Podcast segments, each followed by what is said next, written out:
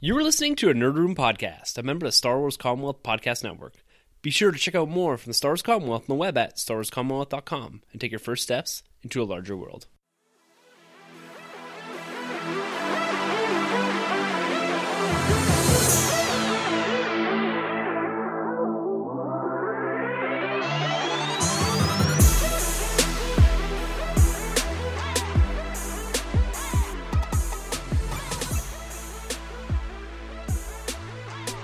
Everyone, and welcome to the Nerd Room. We talk all things comics and movies. This is episode number 67. We'll be discussing all the recent Star Wars news and breaking down the latest Justice League and Spider-Man Homecoming trailers. I'm your host Tim. I'm Troy. And I'm Sunjay. It has been quite a week in the nerd world. We are counting down to Star Wars Celebration. A couple massive trailers dropped, and mm-hmm. we've been absent for a week. We missed the episode last week, our regular episode last week, but we did deliver our Iron Man 2 retrospective, and we hope that you guys, the listeners, really enjoyed that. We enjoy putting those together. But we're back here today to discuss all the news we've missed in the last two weeks, and what a couple weeks.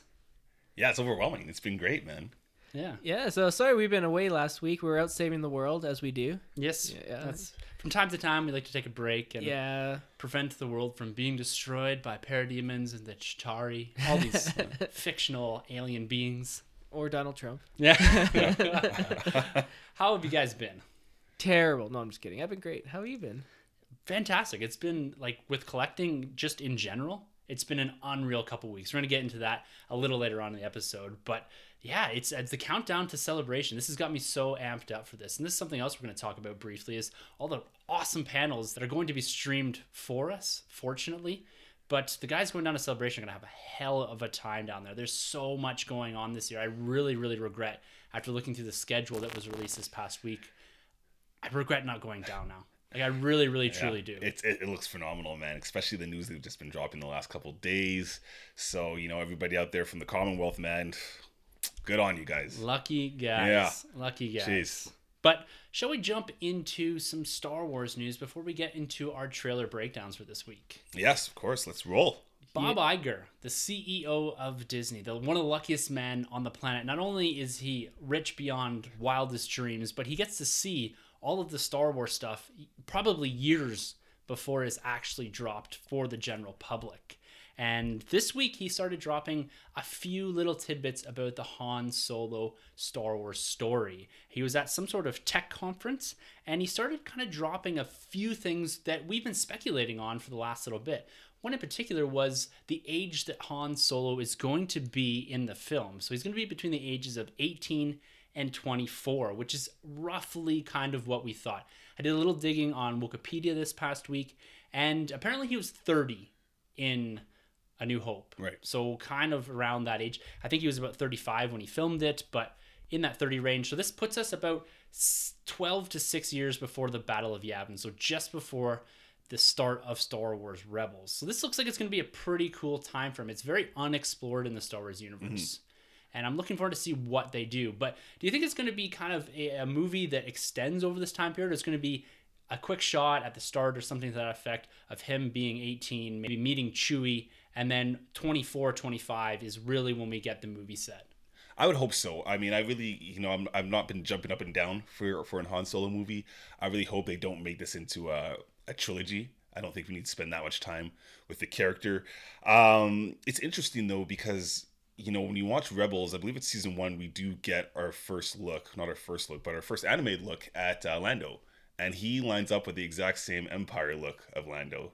So you know, that's kind of a little loose there, right? Um, especially because you, you think Lando and Han are about the same age. So to see Billy Dee Williams' character look like Billy Dee Williams as opposed to uh, Don Glover is a little weird. Um, you know, with the 18 and 15 or 18 and 25 year old mark, I I kind of like to see him do something similar to like Star Trek or even Rogue One, where they had like the young James Kirk and then they jumped forward, Yeah. you know, pretty fast. Something like that would be kind of cool. Yeah, I Yeah. think that's kind of what they're going to do. I imagine them spending a bit of time at the start of the movie with him being 18, kind of establishing the character, who he is, maybe where he came from, maybe something on Corellia, Right. and maybe meeting Chewie, because this is another little bit of information that we knew was happening, Yes. but that Bob Iger did mention that we're going to see him acquiring a certain ship, which is Mm-hmm. the Millennium Falcon, probably in some sort of game of sabacc from Lando. Yeah. This is kind of one of the legend tales of Han Solo, as well as probably exploring a bit of the life debt that Chewie has with Han. We know from the Aftermath books, and that was expanded in Legends universe, but kind of coming back to canon, we know that Han freedom from some sort of slavery. Yeah. And so we're probably going to see a little bit of that develop. I don't imagine them spending a ton of time on that. Yeah. It might just be like at the start of the movie, boom, boom, boom. We get these few kind of legend parts of the Han Solo story told. Maybe mm-hmm. not so much that Millennium Falcon, but telling these these stories in kind of quick hits and then getting into the bulk of a much larger story. Yeah. So we'll probably see the Wookiee planet. I hope so. Kashyyyk, yeah. Yes. That'd and be maybe more Wookiees on screen, right? Yeah. And more, maybe more well done than it was in episode three. I felt Yeah. that was kind of shoehorned in. Right. A little bit of Halo, like you know, Yeah. the Master Chiefs running around there. Yeah, so it'd be cool to see them develop that a bit more. And even in the aftermath books, they start exploring a bit of Chewie's family and all that. So I don't know if we're going to see that aspect of it. Probably not so much. It's probably going to be him in a slave camp, Right. and Han Solo, for whatever reason, ends up rescuing him.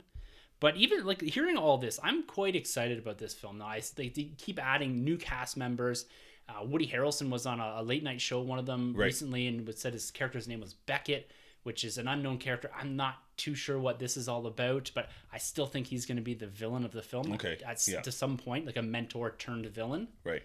But this movie is looking really interesting, and I'm really loving like how when it's set and the characters and the stories they're going to be exploring. There's a lot that they're going to do with this movie and expand kind of in a time frame that we're not really familiar with. So they can do so much universe building here, and it's going to be something completely new to all of us.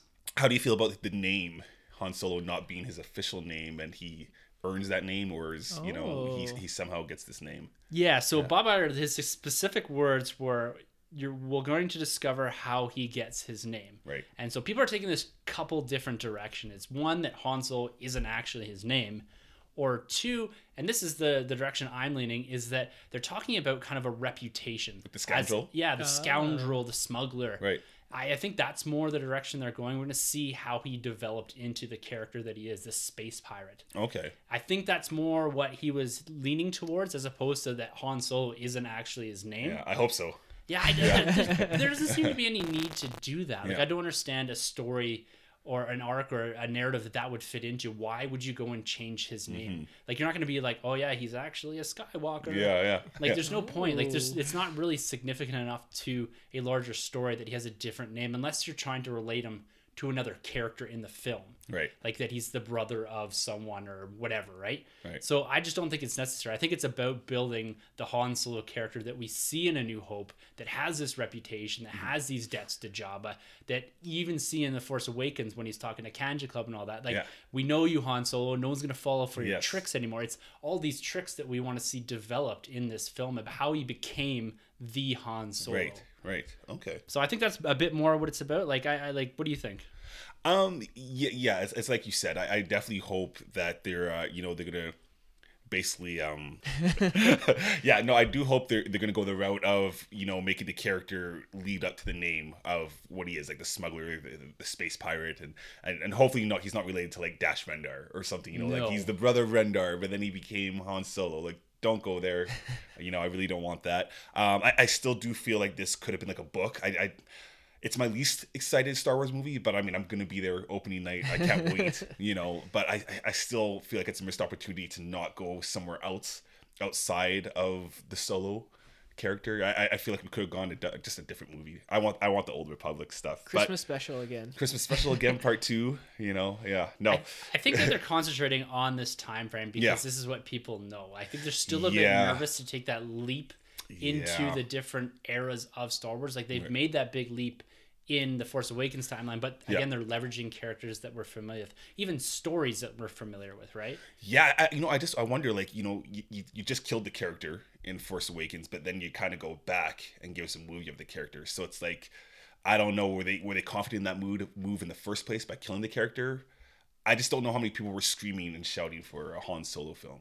Yeah, I, I did. It's it's interesting that you say that because mm-hmm. I f- oh, it's almost feel like that Han Solo or Harrison Ford said Yeah. to Disney like, "Look, I'll sign on for one movie. Right. You can do whatever you want with me, Yeah, but yeah, you should probably kill me." right? and if Harrison Ford doesn't kill himself in an airplane right. anytime soon, like he'll be lucky because that guy's had more near misses in an airplane than anything. Anything. He, he literally has the real life luck of Han Solo Yeah. as Harrison Ford in an airplane. Yeah.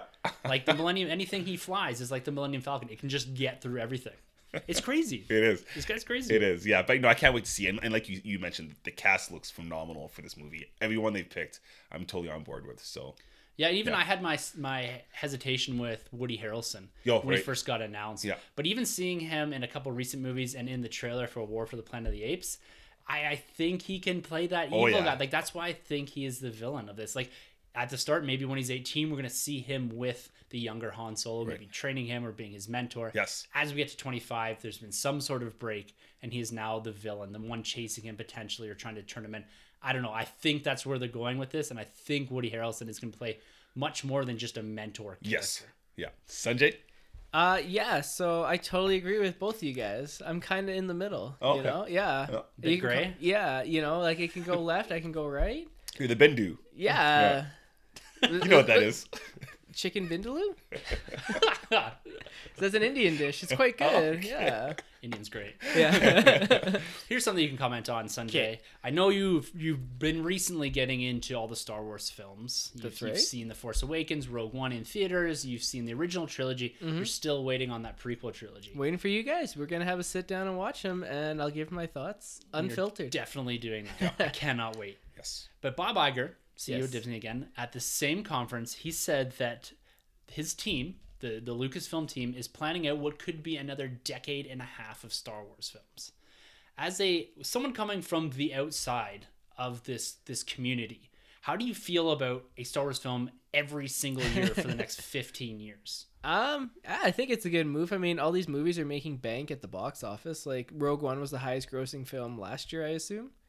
Uh, One of the uh, it's like one or two. maybe behind Civil War, Oh. maybe I don't know. We'll, we'll say it's one, just because. and The Force Awakens, the year before that, crushed every box office record Of all time. Yeah, besides uh, international, but yeah, I mean, keep these movies coming out as long as they're good movies. People won't mind them. But if the quality starts to dip, I mean, if you look at um, the episode one, two, three, I don't know how the box office grosses went. For the time, they did really well. Phantom Menace was huge. Yeah, and then so those ones came out like pretty quickly as well, like boom, boom, boom, and four, five, six came out like pretty much pretty quick as well. Yeah. I assume. Yeah. well, they're every three years. yeah. Okay. So like, yeah, I mean, as long as these movies are um, different and they're good quality, like Rogue One and uh, Force Awakens, both good quality, both good films, and they were just so different from each other. Yep. Um, that it kept me as like the general audience, I guess, interested, and it, it keeps me coming back. Like as you said, like they're making a Han Solo film. I mean, I knew that, but like I didn't know too much of the details. But I'm gonna be there. Uh, and then episode eight, I'm gonna be there. Yes. I don't know what comes out after Han Solo. Is that episode nine? Yeah, sorry. Yeah, it's episode nine. Episode nine. Okay, and then after that, they haven't announced anything, or No, we may hear that in at Oh, celebrations okay. next weekend. yeah. So as long as they keep, as I said, as long as they keep doing good films and they're different quality, uh, it'll keep the general audiences going. And this universe, I mean, they're just scratching the surface right now. There's so much um, potential for different movies. Like you can get a Yoda film, you can get a, I don't know, a Chewie film, uh, Old Republic. Old Republic. Do you, do you find yourself attached a bit to the franchise now? Do you find yourself more invested? I know you don't do collecting or anything like that, but do you find that because of the fandom surrounding it that you find yourself drawn into it a bit more or is it just purely because these are always the biggest movies of the year and that Disney's throwing them, you see them everywhere and like like what is drawing you in? Is it the story? Is it the fandom? Is it a combination of both? I'm I'm kind of curious because if we're going to have these movies for the next 15 years, they're going to have to continue to reinvent themselves mm-hmm. and to put something new to screen but also feels familiar to the old fandom but also brings in people like you and attaches you to that to the point where like you're saying you're there opening day every weekend Yeah. every new release right. so like what is it that draws you into the franchise Uh, well, The Force Awakens was you. I think you just bought my ticket, and I'm like, okay, yeah, I'll go. Um, and then Rogue One, um, I didn't check it out opening weekend, but I heard good stuff, and I was like, okay, I really want to see this. And you know, we always discuss this on the podcast, and it was kind of just like seeing um, your love for the franchise, and you guys just like you just so much invested in it. And I was like, okay, so there must be something to this. And, you know, I'm slowly getting into it and learning a little bit more. I mean, Bendu. yeah. we, we set up Sunjay with a Star Wars word of the day. so by the time that this podcast gets to 100 episodes, he's going to be leading the conversation Perfect. on Star Wars. And chicken vindaloo. Troy, what are your thoughts on this next 15 years seeing Star Wars films come? I- yeah, can't get yeah. enough of this. Um, but that being said, I'm glad we're actually not going the route of two movies a year. Yeah, I don't think we Uh, need it. Unlike doing what Marvel's doing or, or DC, I'm glad they're not doing that. Keeping it one film a year is cool, and it keeps um you know keeps the event going, the tradition that you have going Yeah. on, even right to just you know meet up every year, you know, and smash through these movies on the big screen. It's it's exciting, and and there's still so much more to come. Um, you know, obviously, I'm excited to see all these different kinds of movies. Like you mentioned, we can go, you know, like a not a Chewie film, but like a Yoda film, an Old Republic, um, and go further down the Skywalker uh, franchise or, or, or story arc. So, yeah, this is this is great news. I, I think we all kind of knew this, anyways, right? Yeah, definitely. Like, why would they stop? Yes. And the thing with two movies, that's an interesting point because I agree. I think one movie is enough. It's Yeah. event viewing, but because there's so much other content, you look at books, comics, TV shows, Yeah. everything. There's so much out there mm-hmm. that you get your your fill of Star Wars no matter what. You don't need this. Like you look at the MCU or the DC cinematic universe, you get the movies, you get a little supplemental material here and there. You get the TV shows kind of that are tied in but aren't really. Mm-hmm. But you still need that fill. I feel like because that universe is so big, the MCU in particular, mm-hmm. that you need those movies coming out and developing these characters. But with Star Wars, because there's such a huge universe surrounding us, Yeah.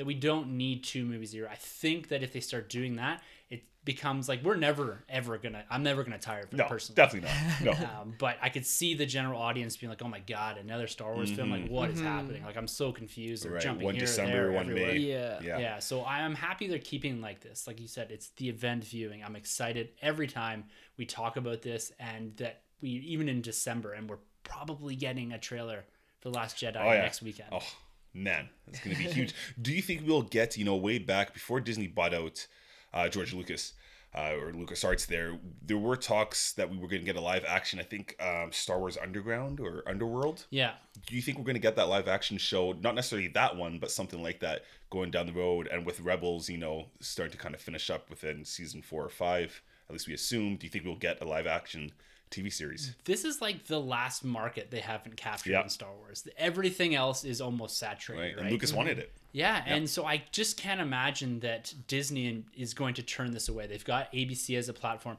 Netflix is another platform that they seem to have some sort of relationship Yeah. with. So would I prefer like a Netflix series? Yeah. Yeah. Like I, I don't know if I want like some sort of episodic weekly ABC kind of toned down TV No, show villain that of the week. doesn't have yeah, Yeah. exactly Yeah. and it doesn't have the ability to have the effects and you know the score behind it and all this i think it needs to be like the netflix marvel stuff it needs Right. to be you know gritty almost Yeah. it needs to be uh, you know another corner of the star wars Right. universe that they can't really put on film something that's maybe a bit more adult like i don't know Yeah. i think they need to explore that a bit more but I, there's got to be someone sitting around being like okay what's the the star wars live action show we're gonna do maybe it doesn't have to be around jedi or anything Right, because it's close that underground one, Yeah. right? I mean, we could do um, a series of like the bounty hunters. Yeah. B- Boba, B- Boba Fett there even beforehand, right? Yeah, There's and so much. You look at what they built in Rogue One, where there's not much of the Jedi. There's Yes. a bit of discussion about it. The you know the Church of the like all of these characters Mm-hmm. that they built in that movie. You could do something very similar, Yeah. and have a very similar aesthetic in a Netflix series. And I think that would work really well. And again, it's just about building the universe. You could take a small little corner Mm-hmm. and just go with it. Imagine binge watching 13 episodes of a Star Wars Netflix series. Oh, it'd be incredible. Unreal. Yeah, it'd be incredible. Give me Cad Bane on there. Ah. And the last thing that Bob Iger did mention at this conference that he's at was that the scenes that we have of Carrie Fisher as Princess Leia in episode 8 are remaining untouched. They're not going to be doing any digital enhancement. She had been finished principal photography. The story that they have there is a story that they're keeping for episode 8. Now, originally, when they when she first passed, they did make mention that they weren't going to do anything with Carrie Fisher. No digital reconstruction, no altering of stories. They're going to work around things. But in this this quote, he's very specific, I think, about episode eight. So, do you think that he's kind of leading on that either going to do something different in episode nine, so change the story around her, or do you think that they're going to go down the path of digital recreation or are they going to alter a bit of episode 8 to kind of meld this into a an appropriate end for Carrie Fisher's Princess Leia?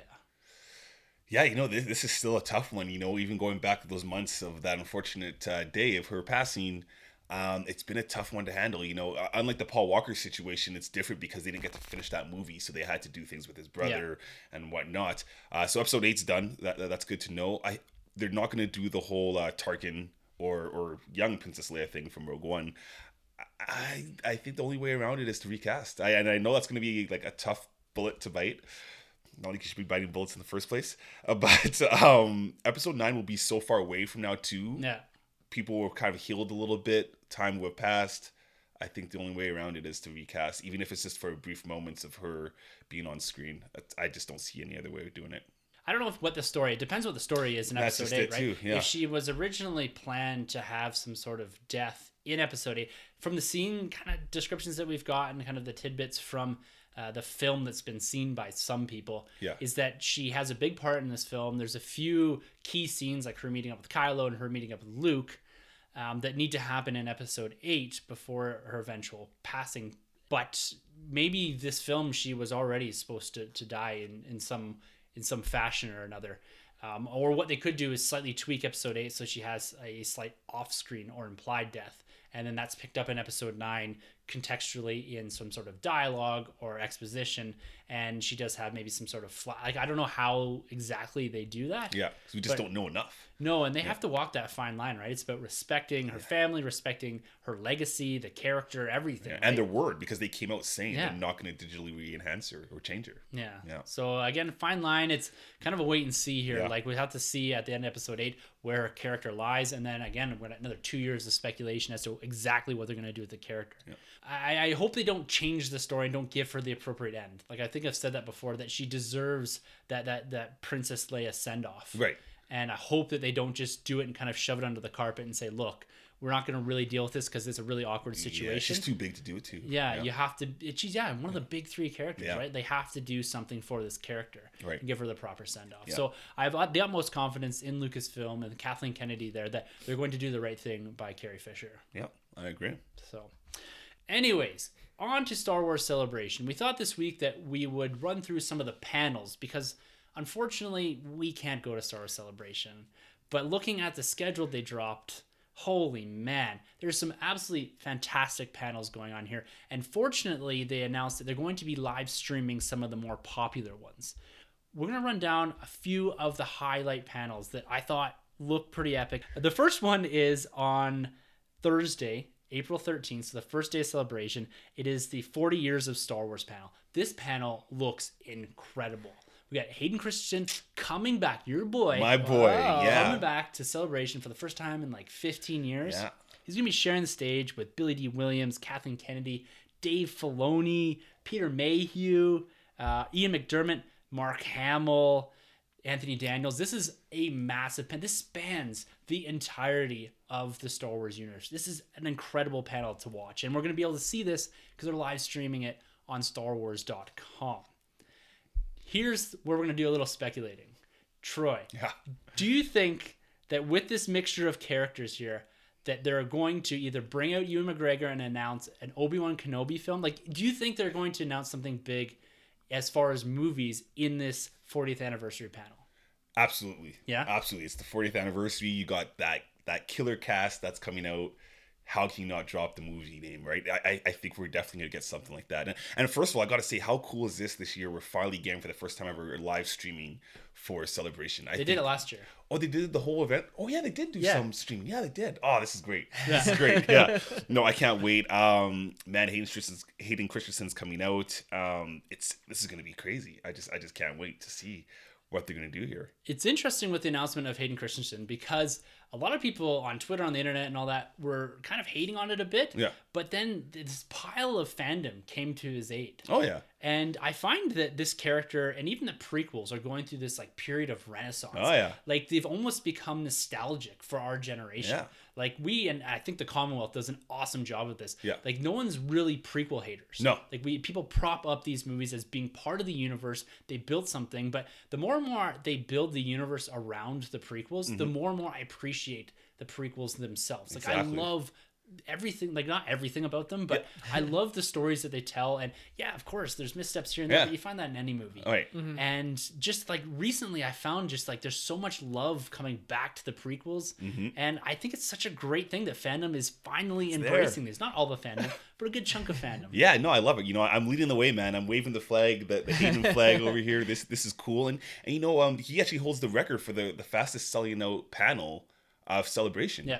Is Really? Anakin Skywalker himself, Hayden Christensen. Yeah, Spoiler alert. yeah. So th- this is great. You know, I, I watched uh, episode three like I think seven times the first day I got this thing. Like I, I'm a big big fan of episode three. Is it your favorite one? It, it is my favorite one. Yeah? Like it's you know Force Awakens and Empire. Empire Empire is like a must say, right? Like Empire is like it's just the number one, right? It's like the vanilla answer.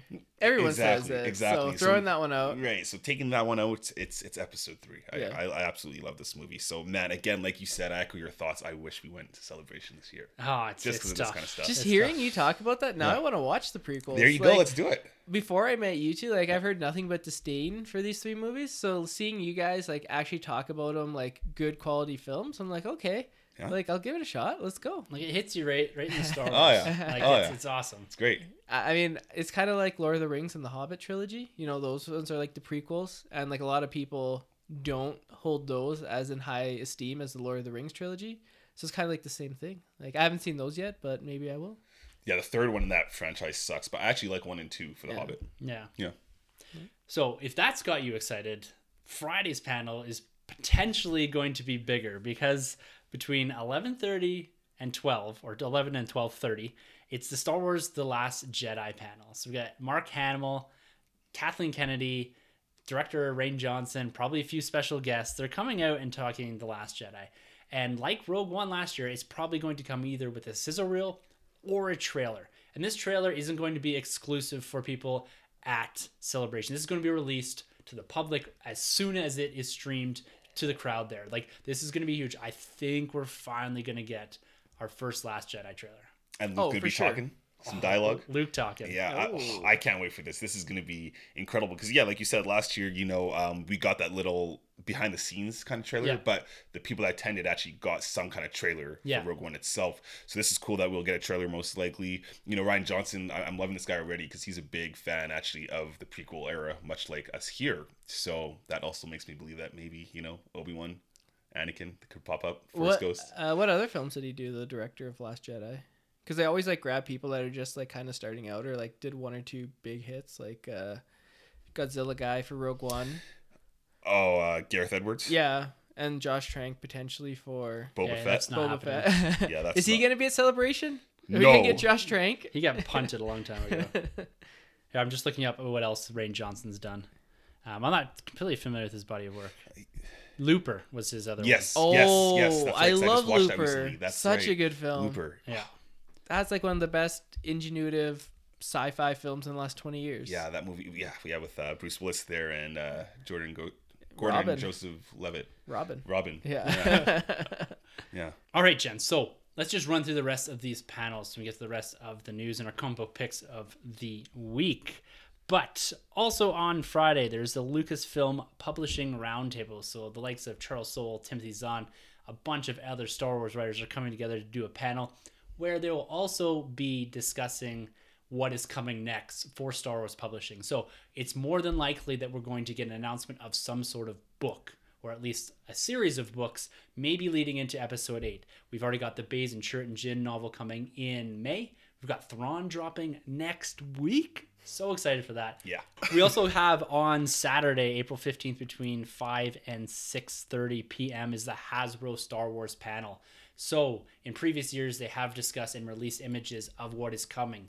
New York Toy Fair was only a couple months ago, and we got a few announcements of the 40th anniversary vintage cardback six inch series. We already knew what was coming, I think, from San Diego Comic Con last year with the Lando, Qui Gon, AT-AT Driver, a bunch of these figures. So going back and revisiting the prequels and some of the OT stuff.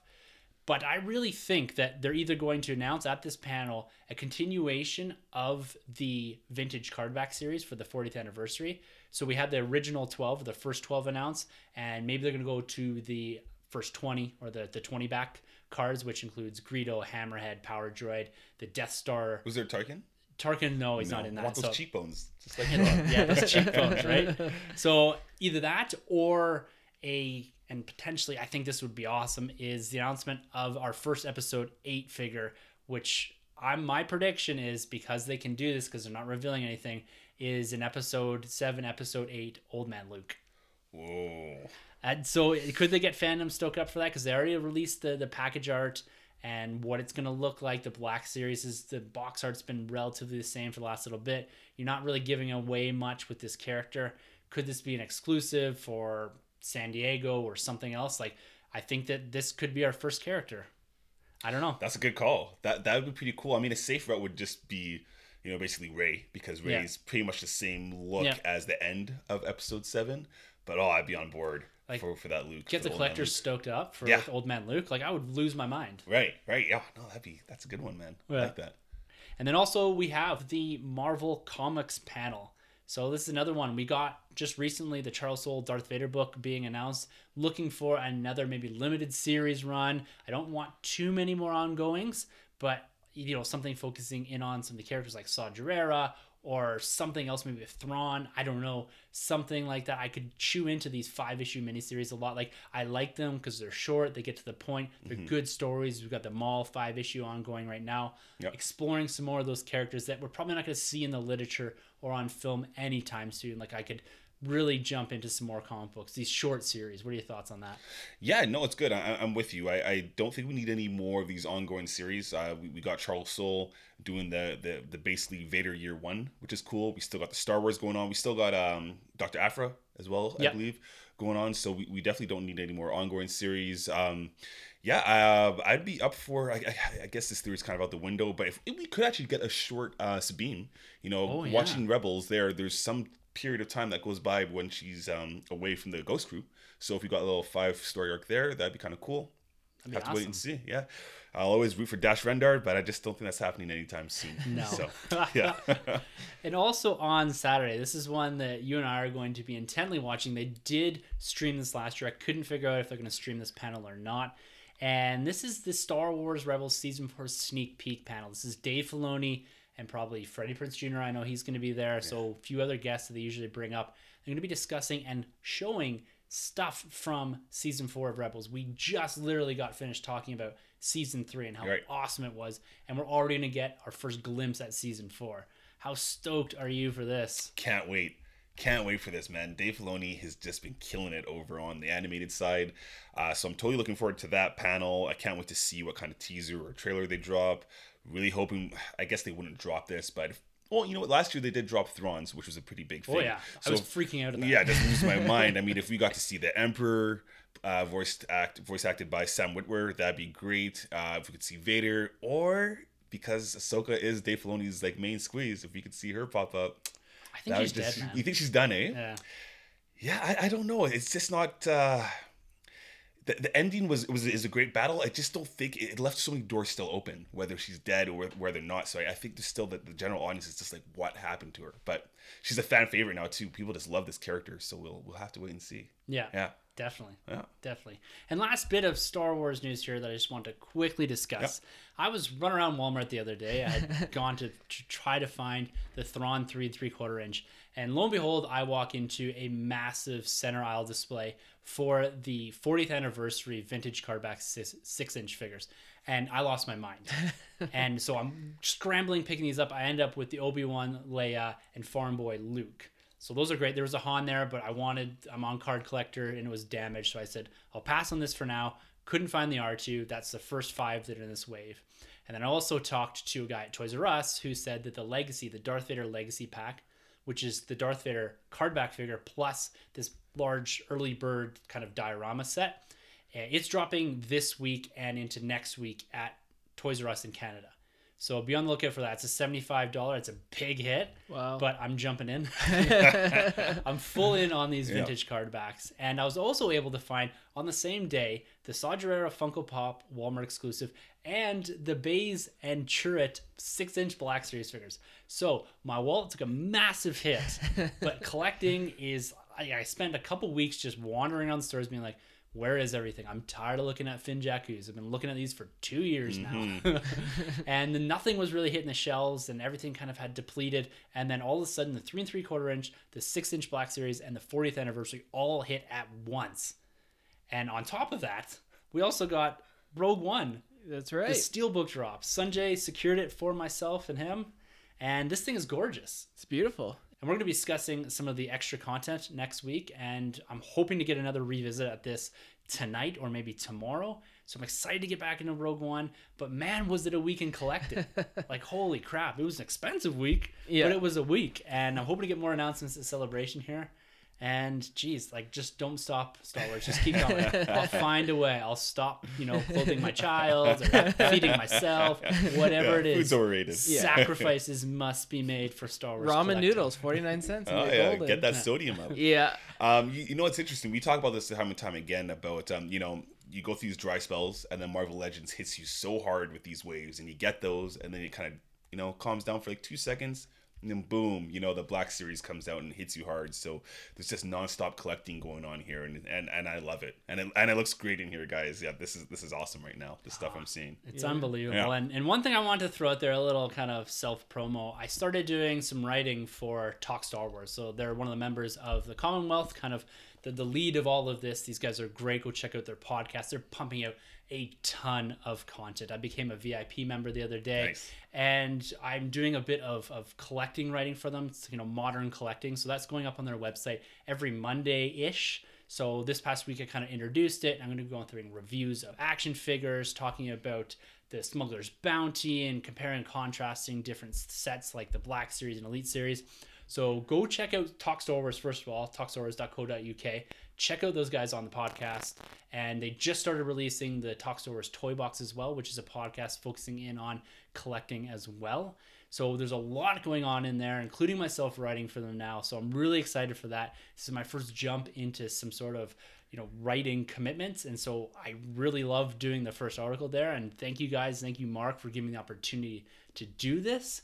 And so yeah, just go go check that out and let me know what you guys think. I, I'm excited to, to be doing this, and so that's my Nice, self man. pitch. Good stuff. Good stuff. Yeah. Yeah. yeah, No, I read it. It's good, and uh, I mean, if you if you follow us on Twitter, you know I'm all after that. Um, Power of the Force two, Yes. Farm Boy Luke. It's it's it's really cool. It's a good read, guys. And if if you if you're down with collecting, you you gotta check this out. Yeah. Yeah.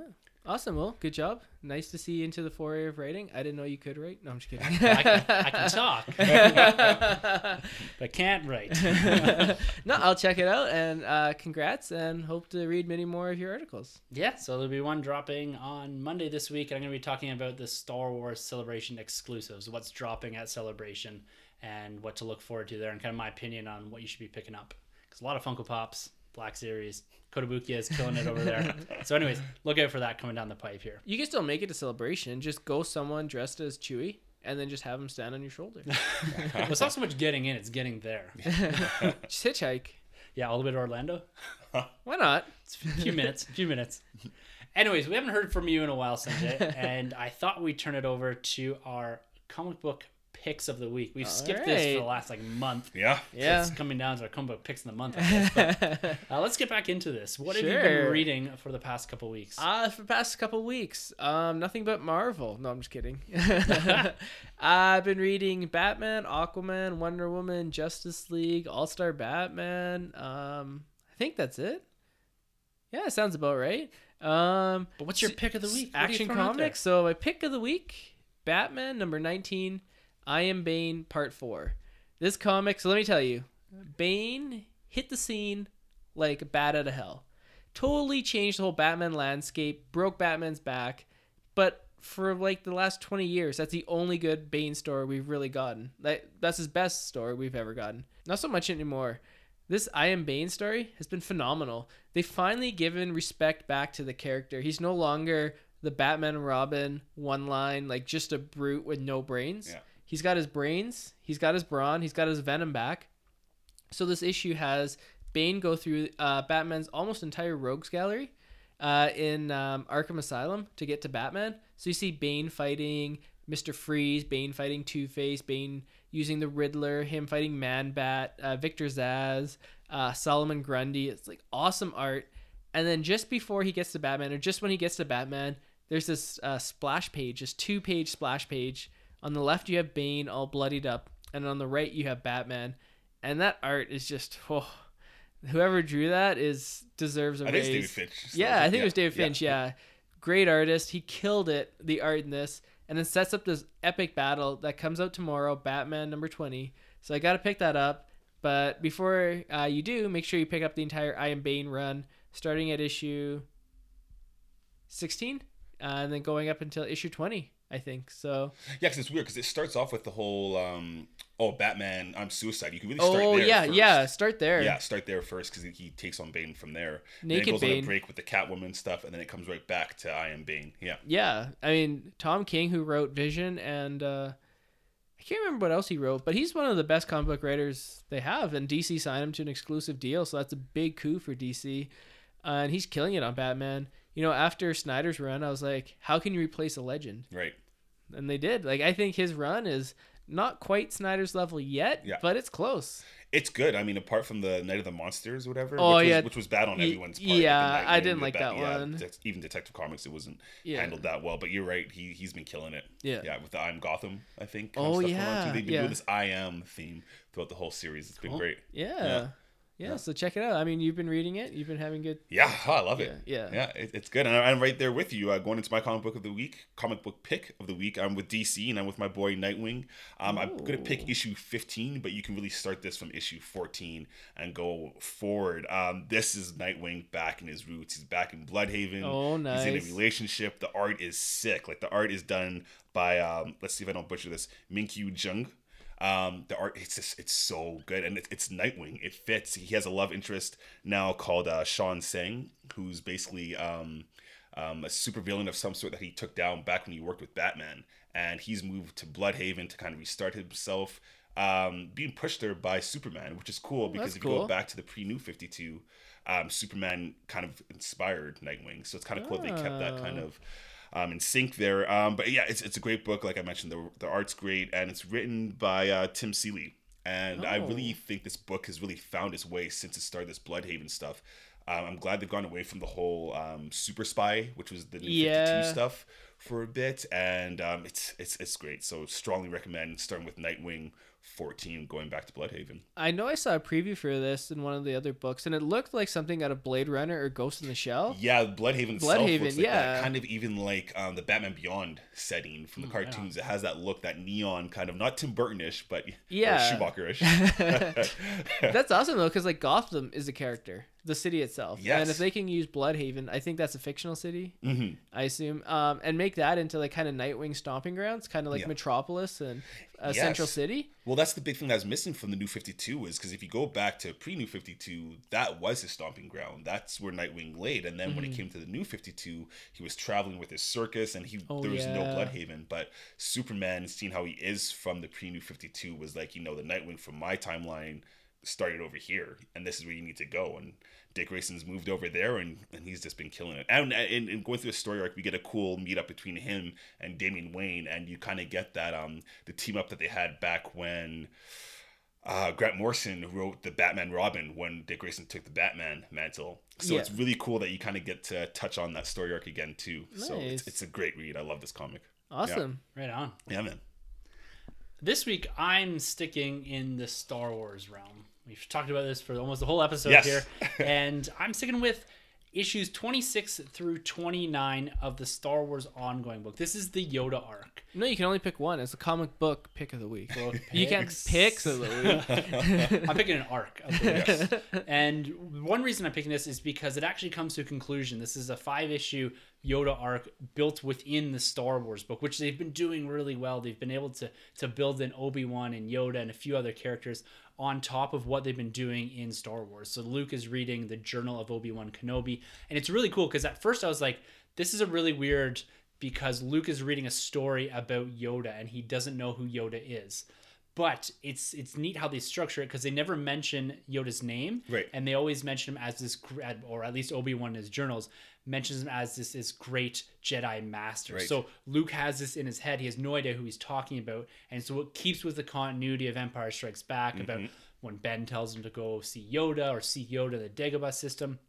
So they handled that really well. And it's a cool Yoda story. It's not Yoda flipping around like he does in Attack of the Clones. It's him being Yoda. He's he's very smart, he's very very methodical. And he's always learning. He wants to learn, which makes him like the Jedi Master, Yeah, it's right? so beautiful. But yeah, because he doesn't come in there saying like I am the Jedi Master. He actually asks the characters in here to teach him about different aspects of what people are assuming to be the Force to a degree, right? Right. And it's cool how they play on that because this is something that we've seen strung right through the Star Wars universe in the past little bit is people using the Force or wielding the Force or being in touch with the Force, and it's just not the Jedi and the Sith that are attached to this. And there's a cool quote actually in Aftermath. I'm about halfway through it now, mm-hmm. and it's kind of one of these interludes, and they're talking about the Force, and one of the characters says, "No, only the Jedi can use the Force," and one of the other guys says, "No, everyone." feels the force everyone can you know not so much wield the force because he mm-hmm. says the jedi wield the force but the force is what connects what binds all of us and so i thought it was a cool hint to what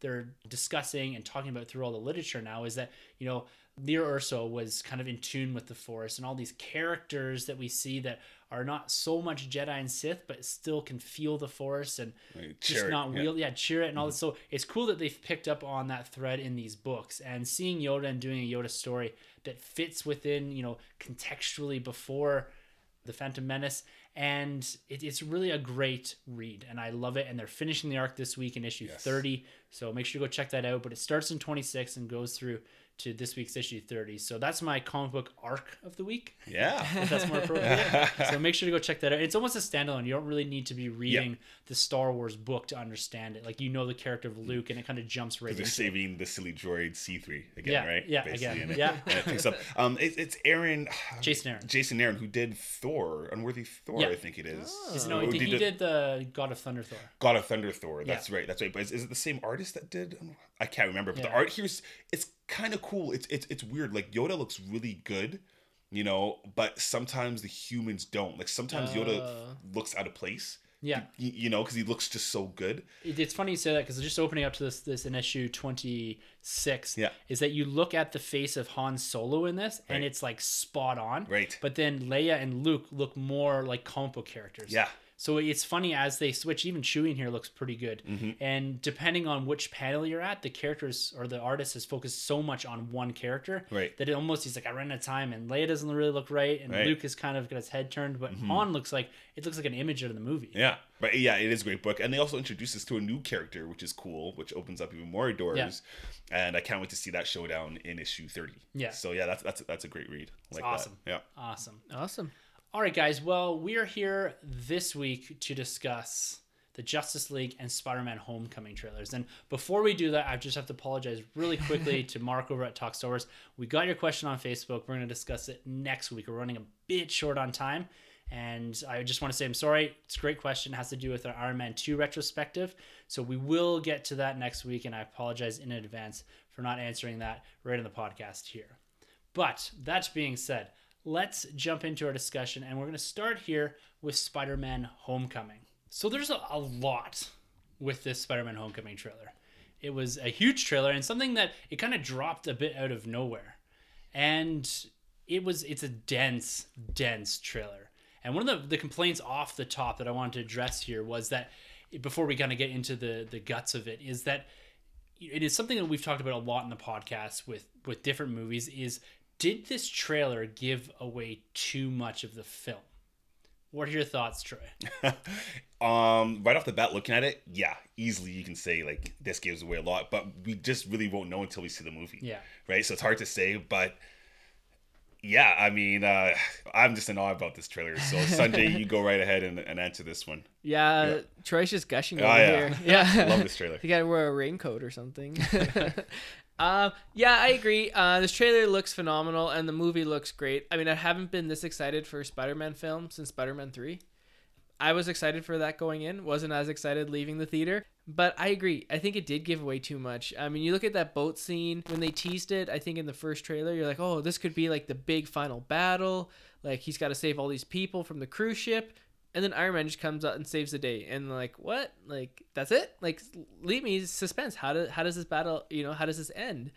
Um, other than that, um, and then he takes away the suit as well. Like that was another thing that I thought they could have just left out. Yeah. I, I- that's the biggest thing that bothers me is they could have really left that out there. Yeah. Yeah, they, Um, they spent a lot of time in this trailer, and I agree with you guys. I think it did give away too much of the film, Mm-hmm. but they spent a lot of time in this trailer making you or, or reminding you that this is set in the MCU. There's a lot of Tony Stark in here, and I'm Yeah. afraid they've shown the majority of Iron Man and Tony Stark's scenes. Mm-hmm. And there's a lot of references to Avengers Tower. We saw the Cap clip in there.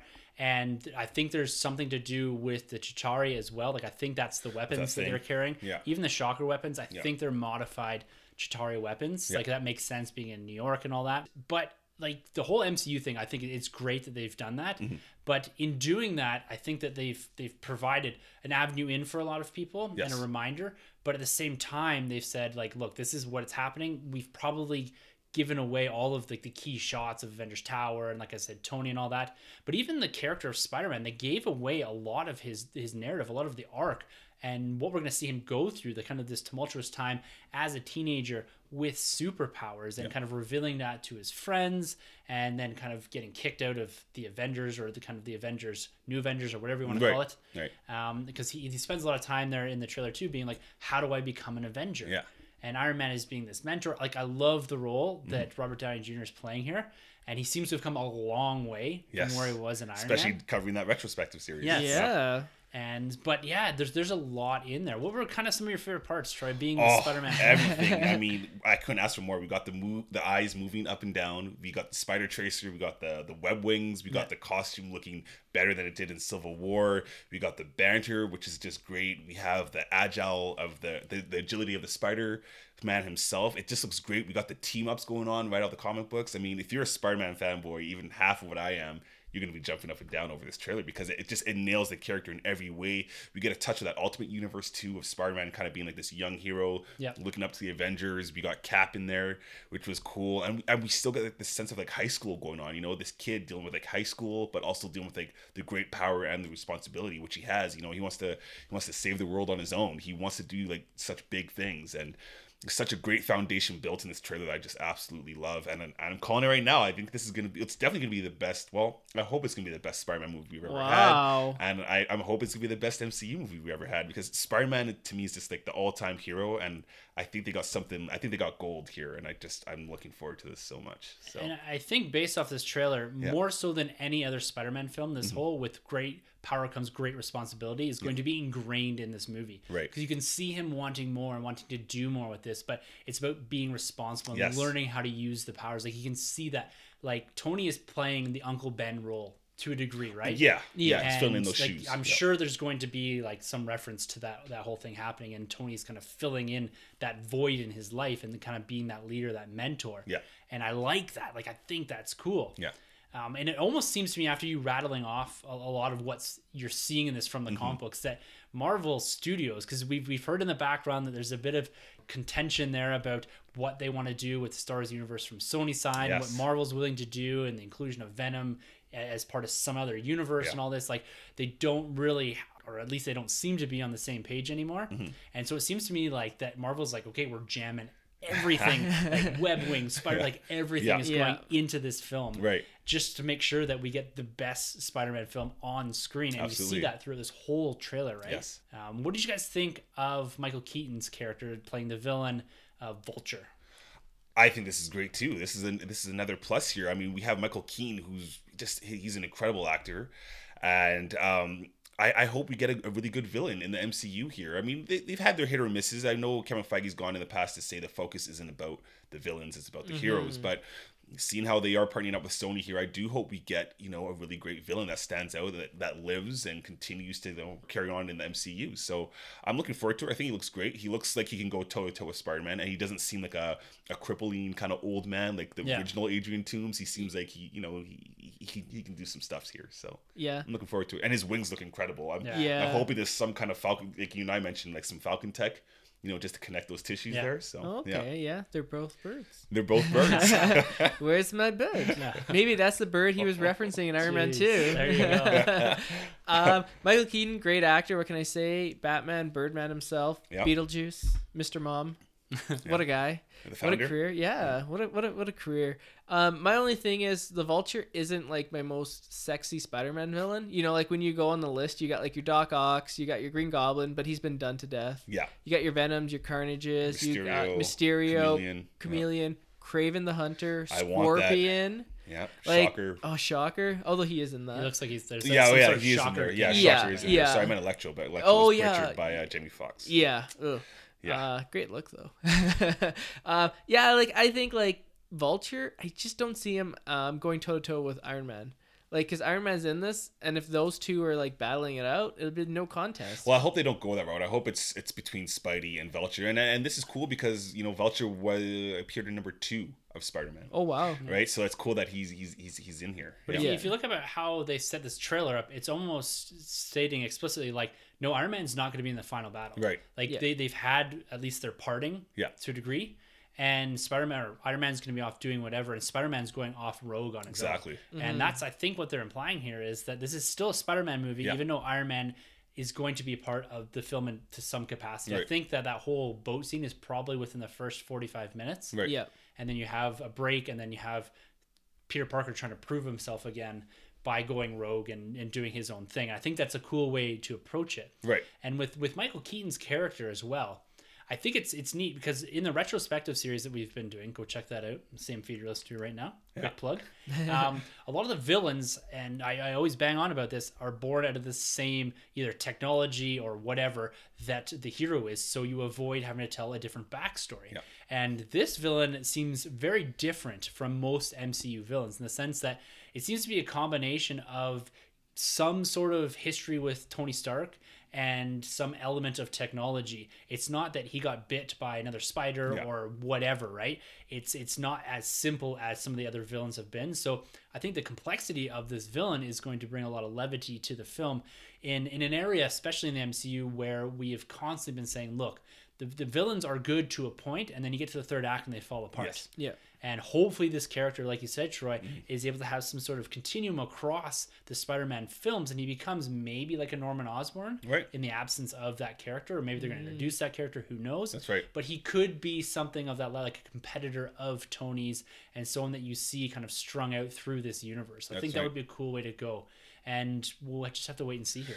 Yeah, because I do know, you know, going with the Vulture there, uh, the Tinkerer is also in this movie. I don't think he was Oh. in the trailer. Actually, he wasn't in the trailer, but the Tinkerer is also, you know, helped out quite a bit of villains himself. So I think he's going to have something to do with the Vulture's tech as well in here. What a So- menacing name. Yeah, the Tinker. Tinker. I know, right? Sounds like someone you beat in kindergarten or something. The Tinkler. but all in all, I, I think personally this was a fantastic trailer. I will err on the side that it did show too much. Yes. More or less with the Iron Man stuff. I think the rest of it you can kind of maybe try to piece together here and there, but you get the gist that this is a Spider-Man film. Mm-hmm. But the Iron Man stuff, I think that would have been some of the more fun stuff. Right. And we've gotten most of it already. Yeah. And I think that's going to be a kind of a, a, you know a negative about this trailer, Mm. but all in all, it's got me super excited for this film. I'm pumped about the villain. The suit looks awesome. Even like when he zips it up and it like sucks. Oh, sucks in. yeah. I love that. Want So that. cool. Yeah. That's another thing they probably could have just left out, but Yeah. it doesn't matter. I think it's going to be a fantastic film. Excited. Opening day for Yeah. me. Um, you guys agree with kind of it's a good trailer? Oh yeah, yeah. Don't gotta ask me twice. I, I love this. It's Love it. amazing. Yeah. It's incredible. yeah. It's superior? spectacular. Yeah. All right, so that's our Spider-Man Homecoming. That's our MCU covered. Now, Three- three thumbs up? Three thumbs up for sure. Six thumbs. Well, we're Yeah. both. All of them. Yeah. All of them up. but we also had a DC Cinematic Universe trailer drop. Now, this was a couple weeks ago. We missed discussing this last week because we just dropped the MCU retrospective. But this is the first official Justice League trailer. Now, we had the teaser before, and everyone knows from listening to the podcast that I'm not the kindest to this universe. And That's not true. I was looking for something that, that brought me into this movie because it sits fairly low on my most anticipated. It's not even on Troy's. And I think this trailer, although it did have flaws, it did do the job of getting me at least intrigued for this movie.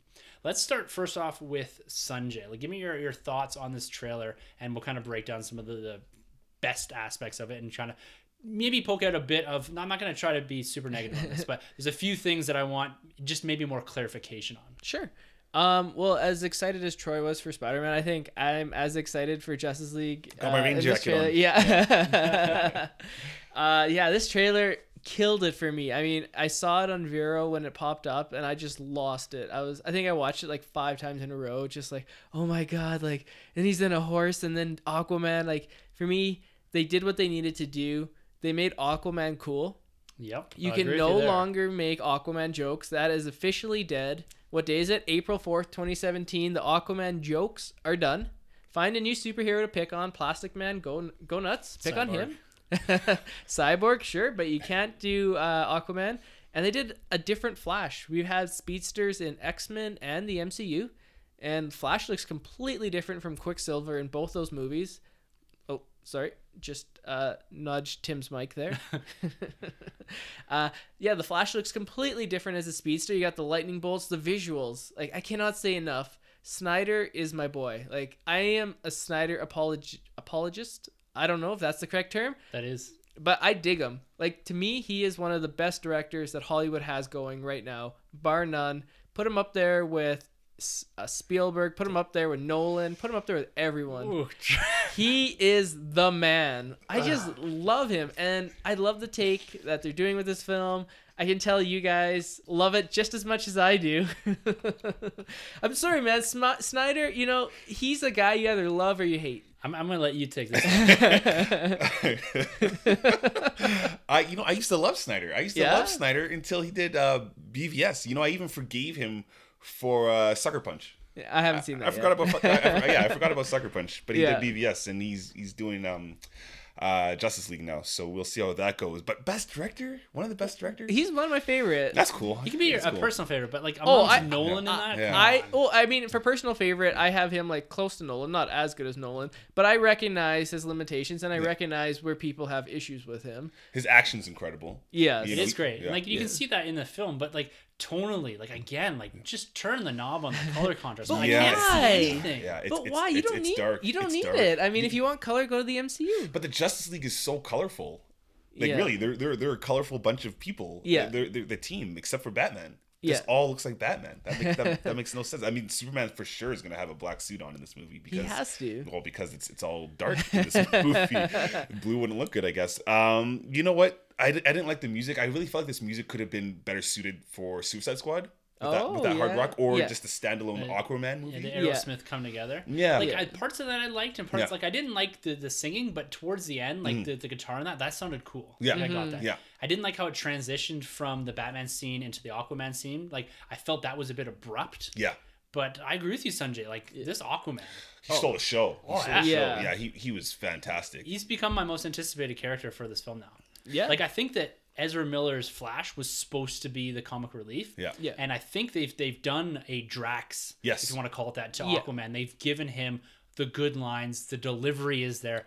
Jason Momoa looks awesome. Yeah. And Yeah. I think he's going to to steal this movie from everyone else, from Batman, from everyone. Like I think Batman stole BVS, mm-hmm. Yeah. and I think that Aquaman is going to steal Justice League. Yeah. I agree. Yeah. Yeah, yeah, I, I totally agree. I, I do like the little shot we got of Commissioner Gordon. I don't think we're gonna get much of that, No. you know, throughout the think film. yeah, he's briefly in I think that's pretty much That's it right a there. seed for Batman universe. Right? Yeah, Definitely. But yeah. cool to I- see if he that. even comes back, Yeah. because now there's talks. Well, that's Well, another day. yeah, who to talk about that. The Flash still doesn't do it for me. I, I agree with you though. Like Yeah. his effects look cooler, I think, than what we've seen with both um Quicksilver's. Yeah. Yeah. I, I, well, you know, Days of Future Past Quicksilver was pretty cool. That one scene was, That was epic, awesome. and even Apocalypse. That scene was pretty cool. but but Ezra Miller for me still doesn't do it as the Flash. i, I like Grant Gustin's Flash so Yeah. much more. There, there's a scene in that trailer where he kind of looks sideways. Everyone else is looking serious, and he kind of has this goofy look on his Yeah. face.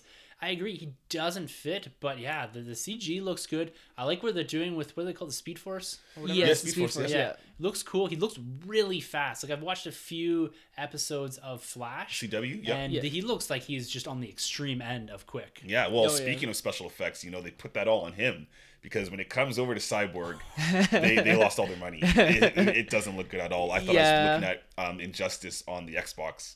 Yeah, One, they- years Or, ago. yeah, yeah, 10 years ago. Yeah, they have to fix some of that because I don't know. I mean, there's still eight months away, so maybe it's not finished. I Yeah. mean, you see that in put it trailers. in. Exactly. Yeah. It, it just looks really bad, especially when you're already doing this movie as dark as it is. Yeah. There's no real excuse to see such bad CGI because it should look better in the dark. Oh, yeah. Yeah. Oh yeah. it, it just looked horrible. Yeah. It, it really did. Yeah, that's so explain to me the faceplate thing because my I got my wife to watch this. I was like, I need someone impartial. Like Yeah. she kind of hears me kind of go on about it a bit, but I was like, I need someone to watch this and tell me because she watched Batman vs Superman. and She's like, okay, this looks like garbage. She watched this and was like, I'm not gonna go see it because she's not really into that that side of the universe. But she's like, it looks fine. Like it looks all right. Mm-hmm. Yeah. But she says, why is Iron Man in it? Yeah. like literally that's what and she's familiar with like the separation like i don't know if that was her playing on it a bit but can you that was a bit strange was it not like there's Yeah. a bit much of kind of like paralleling iron man to cyborg I don't read much Cyborg. Like he has, he had an ongoing. I don't know if he still I, does. yeah, I think they stopped it after Rebirth, yeah. or into Rebirth, right? Oh, okay, yeah. So I just know him from Justice League, and he's just in the New Fifty Two and the continuing.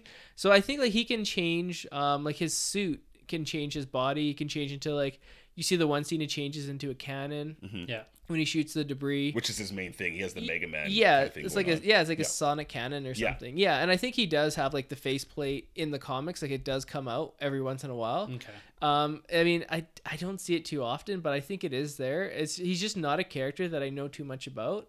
Definitely, like he's probably the well, he is definitely the least popular Justice League Oh, member hands for sure. down. A lot of people still debate that he should be um, in the Teen Titans. Yeah, it was Yeah. the change that they made. Yeah, yeah. Um, I have never seen him do that in the comics. I've never seen him do the faceplate thing. I've seen him all the time do the cannon move, which Yeah. is like his main his main thing. But I've never seen the whole War Machine faceplate go over.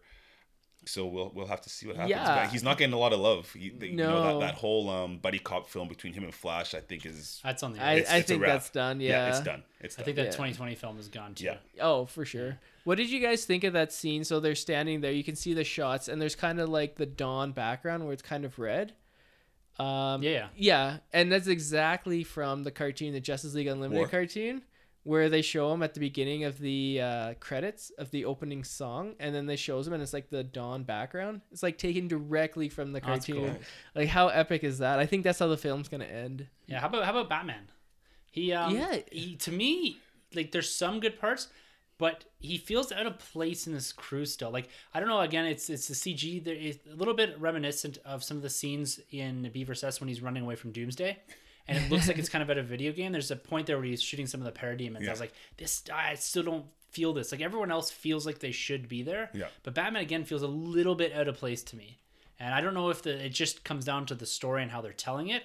And in the trailer, they've just shown a few sparse scenes that he didn't fit because there's that warehouse scene BVS that was awesome that Yeah. really worked, and there's a few other scenes when he's fighting um, The parademons? the parademons, or that was okay in Yeah. the nightmare scene, Mm-hmm. but um, what's his name, Doomsday. Oh, it just yeah. didn't work for me. Like I, Batman's a lot like Cap, and I like seeing him fight kind of his rogues gallery, like actual you know human criminals. I don't ever see him fighting aliens. Like it just doesn't really fit for me. But I guess they kind of did that with Cap in Avengers 2 or Right. Avengers. Yeah, Batman. You know, I think they they mentioned that he has the Flying Fox, which is his new like Batwing Yeah. kind of mobile or whatever going on, his jet.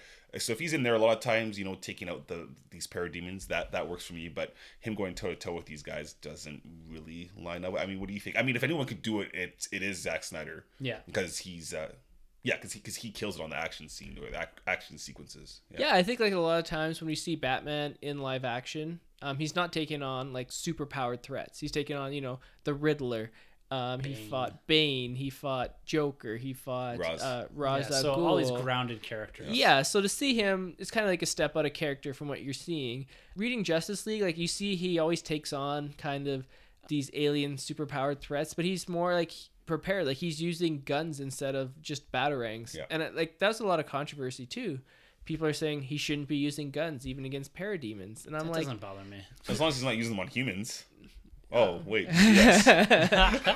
it's part of his arc. See, you know, he had that redemption arc where he was he didn't give a His Batman flying F Warzone. anymore, and uh, Superman redeemed him from his death. And now you see the aftermath. And we see Lois Lane. Speaking of Superman, Lois Lane. Yeah, uh, No shows think- up. Superman in this trailer. No, Good move, I think. Yes. you think that's a good move? Yeah, Oh, he stayed away from all the marketing. They need to keep him out of this. Like everyone knows he's going to be in this eventually, but however he shows up, whether it's in black suit, if they show that in a trailer, Yeah. then like just come like. And we just spoke about an MCU trailer where they showed too much. Mm-hmm. They did a good job here showing you just enough. And not having Superman, but also having Lois Lane, that was a good nod. That was like, yes, his universe is still here. She's still kind of kicking around for whatever reason. Yeah. But Superman not being in this is a big plus for this trailer. Do you guys think they will show him in the uh, eventually in the I think, trailers? so. I think so. I, think so. I think they're going to stumble and show it. I don't think they should. I think that they would shouldn't. be an they awesome shouldn't. way. But I think they will 100% because I think they're going to save, like you and I have kind of been talking about Green Lantern. I think we are going to see he's going to be like that factor where it's like, Mm-hmm. Yeah. whoa, he's in it. I think they're holding Yeah. on him. Yeah. But they will show. Oh, Man Oh, of okay, Steel. so they're Yeah. going to use. Yeah. Okay. I Yeah. think they will because if you think about it, Superman is their second most popular superhero. Yeah. So if you're Joe Everyman and you see this trailer and you go, well, I'm more of a Superman fan. I don't know much, you know, and you don't read the comics, you don't follow the news, you know, and you don't see Superman, you're like, well, I probably won't go. But then if you see him in the trailer, you'll be like, oh, Superman's in this. Like, there's a ton of Superman fans, Yeah. and that are just like average Superman fans. So if they see him pop up in the trailer, they'd be more likely to attend the film than if he wasn't there. Yeah, I think that they'll probably show him, but it'll be one of those like silhouette shots or whatever. Oh, okay. Like they can't show him in the black uniform. Like that No. has to be Yeah. sitting. in yeah, that has to be like fan service. Yeah, definitely, definitely. And Wonder Woman, she was a character that wasn't really heavily featured in this. Yeah. And that's kind of funny because she's got a movie coming out in uh, a very short amount of time. You think that they'd maybe use this as a way to feature her and say, "Look, there's also a Wonder Woman movie coming later on." so she kind of was pushed to the background of this trailer. I found uh, she had a couple lines, and you don't really see her doing a whole lot, but you do see that battle towards the end of the Amazons and maybe the um, Atlanteans Yeah. Fighting parademons. Yeah, so I think that's going to take place at the beginning of the film, kind of like in uh, Man of Steel, where they start off in Krypton. So it'll be showing the battle between man, Atlanteans, and Amazons versus the parademons to get hold of the three mother boxes, which is Yeah. kind of like the whole point of the film. MacGuffin is The mother MacGuffin, yeah, yeah. boxes, yeah, Yeah, the DC EU Infinity Stones. exactly. Yeah. All in all, though, I think, like I said at the start, intriguing and encouraged. Like I think this this does what it needed to do for fans like me that needed something that allowed me to, you know, I know I, I nitpicked this a bit, but something that allowed me to, you know, be a bit more positive about this and say, look, there are some good things about this, and hopefully that the story kind of pulls this all together and allows this film to be what it should be and what it could be. And visually, there's parts that look great and there's parts that need to be cleaned up. And hopefully, they just they get this movie out and it's a solid entry. It doesn't need to be the best comic book movie of all time. It just needs to be a good comic book movie. It needs to stabilize the foundation for this universe. And I think based off of this, it's going in the right direction. There's some positivity. I like it. I like it. Uh, the one film that I would um, compare this to that looks like to me, Lord of the Rings. It looks kind of like Lord of the Rings with superheroes. You look at some of like the action scenes, the giant fights look like the walls of Mordor. I think it just looks epic, and that's that's the part of the reason why I love the color scheme and everything. It just adds sort of that epicness to it. And as you said, like it does look like it looks fun because they added some more like comedic lines which I'm not the biggest fan of, but I understand why they did it due to the huge backlash of Yeah. BVS. Um, so of course they're going to add some more in. But yeah, I think epic is the one word I would use to describe this trailer. there you go. Yeah, it's still not on my uh, my list for anticipated, But, but, you're going to go to it. I'm definitely gonna go to it. I mean, I read these comic books all the time, so uh, yeah. can we go together? Yeah, sure. Yeah, let's let, let's do Just it, ask man. him out. yeah. Um, are you, if you're not doing anything in November, um, oh shit! Now I gotta get a, my hair done, clean my car. All of that stuff. I'm just gonna give him like really drunk and like give him like the best popcorn and like the best snacks, so that way he's like, man, that movie was awesome. Like I had the best experience. Like, man, the guy was hitting on me the whole time. The no wonder why I love this movie. Just rubbing his shoulders. How many shoulders. times do you have to yawn in a movie? I'm dressed as Wonder Woman, and he's. Anyways, gentlemen, that was an absolute pleasure discussing some Star Wars, some trailers. I'm excited about what we got coming down the pipe here. Yep. Celebration is next week. There's going to be a ton of coverage from the guys over at Talk Star Wars, Skyhopper Podcast, Rogue Squadron Podcast, Robcast from the TSW Roundtable is going to be down there. So keep in tune with those guys on Twitter. They're going to be dropping all sorts of content, and that's who we're going to be using, relying on to bring us kind of the ground floor celebration news and experience. So look out for that. And we're going to be talking Rogue One next week and some of the details and the extras. And we're also going to be gushing about what potentially could be coming out of a celebration, maybe some more announcements that they will be dropping in the next week to come. And then following on from that, we are going to be talking all about everything that comes out of celebration, right from the action figures through to what is inevitably going to be, I really hope, fingers crossed, the first Last Jedi trailer. Even if it's only a minute long, 10 seconds long, whatever, I just want to see some Last Jedi footage. yes. It's going to be awesome.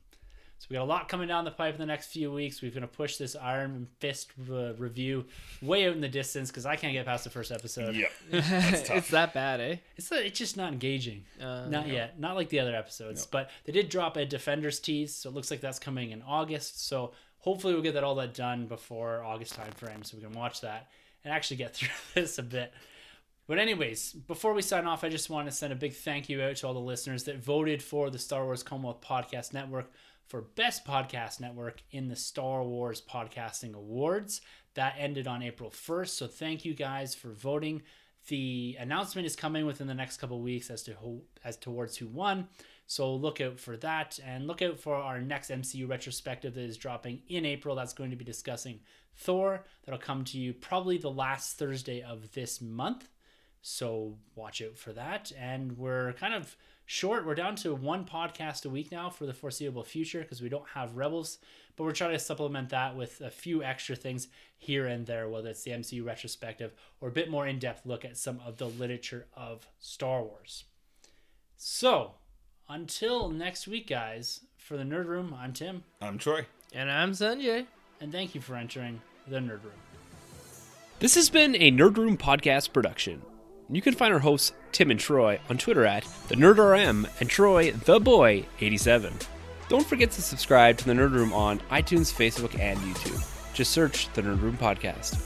Be sure to head over to StarWarsCommonwealth.com to find other podcasts on the Star Wars Commonwealth Podcast Network, including Talk Star Wars, Generation X-Wing, Tumbling Saber, Rogue Squadron Podcast, and the Skyhopper Podcast. Follow the Star Wars Commonwealth on Twitter at SW Commonwealth and take your first steps into a larger world.